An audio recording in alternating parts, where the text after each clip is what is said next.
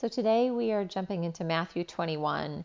And in terms of the chronological order, we're actually jumping back a few days.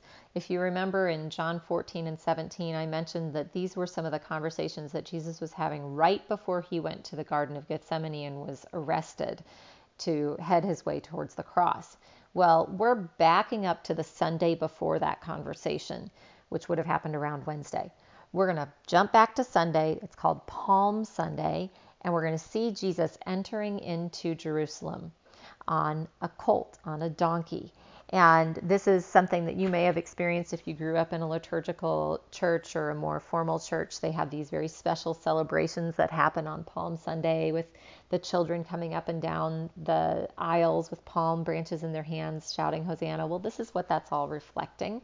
And then we're going to see several other events that happen during that week. Now, each book of each gospel, Matthew, Mark, Luke, and John, gives a slightly different take at how those events unfold. If you remember, we talked about Mark being really conscientious to put things in order, and then the other books are more thematic. The theme of chapter 21 is that God sent Jesus to be king, to be in authority over our walk with God. And so in this particular chapter, we're seeing that unpacked in so many different ways. He is asserting his authority in the religious experience of the day and showing how the religious leaders of the day have really misled their people in so many ways. He's also showing how he fulfills prophecy, words that were spoken about him in the Old Testament hundreds and thousands of years ago.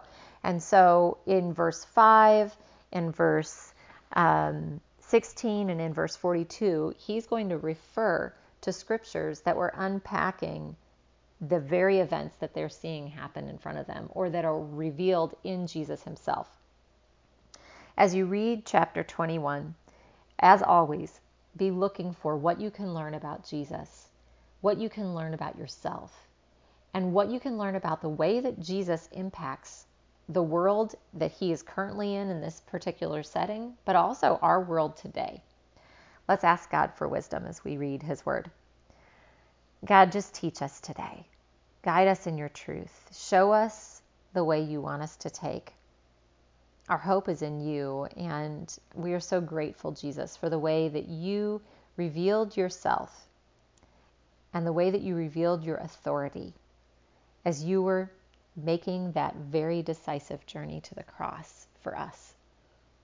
Teach us today in Jesus' name. Amen. Go ahead and read and then come back and we'll talk about us. So, for your scripture, if you happened to land on one of those prophecy verses, verse 5, 16, and 42, uh, I want to encourage you to maybe copy down two verses. Copy down the verse that you have chosen. And then, if you look in almost all of the Bible translations, there will be a little letter, a superscript letter next to those verses. And down at the bottom of the page, or if you're on an online version, if you click on that, it will take you to the Old Testament verse that that's referring to. And that's called cross referencing. It's when we look and we see the threads of God's story going back and forth through Scripture by using some of the same phrases and words. So it could be um, a fun challenge for you to write down that verse and the verse that it came from in the Old Testament. Whichever verse you chose, write it thoughtfully and prayerfully, asking God to, even as you write, begin to unpack what He would like for you to observe and apply in that scripture. Hit the pause button, enjoy S, and then come back for O. So, in your observation, what is it you're learning about Jesus?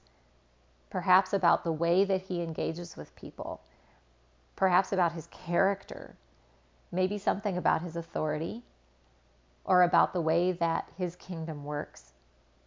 What are you learning about yourself? Do you see yourself in one of these moments in Scripture?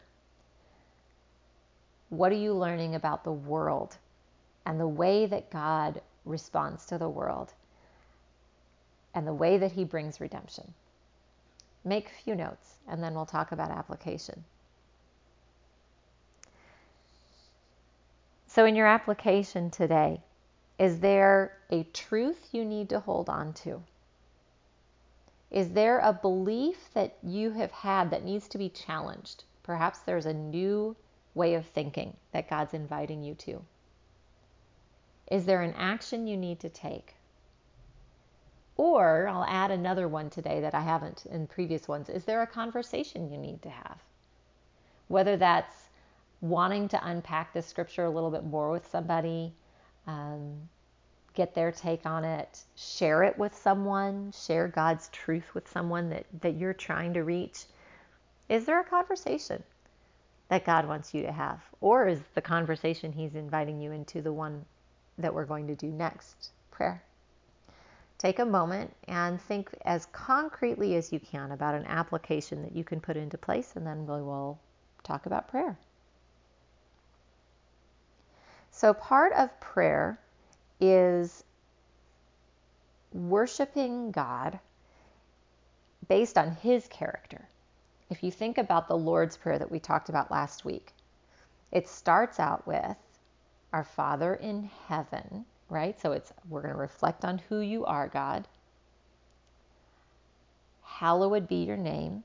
We're going to reflect on your holiness and on your character and on your place of authority, your kingdom come and your will be done on earth as it is in heaven. So again, it's a reflection of this is the way that you function, and we want your kingdom to come. We want everything that you have to unfold in front of us and for us to be part of it on earth as it is in heaven. So, as you're looking at this chapter, maybe part of your prayer time today could be reflecting on the authority of God the authority of Jesus and how he shows that in these verses. And just repeating that back to him, unpacking that in your own words.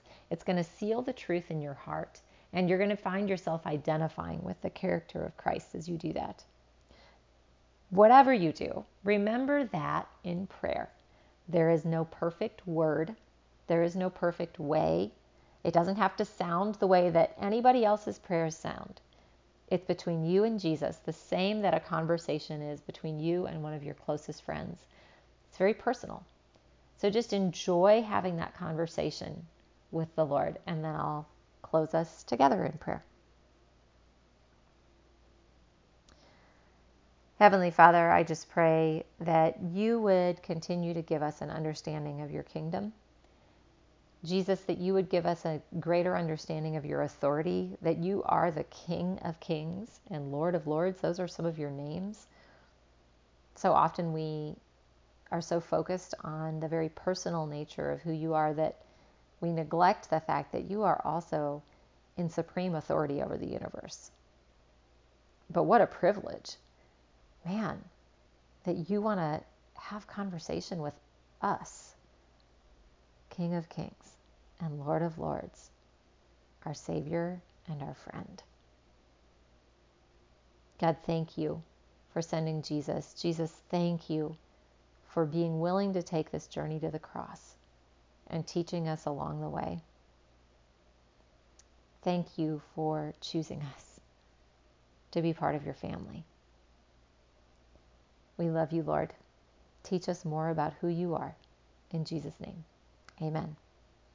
I'll see you tomorrow.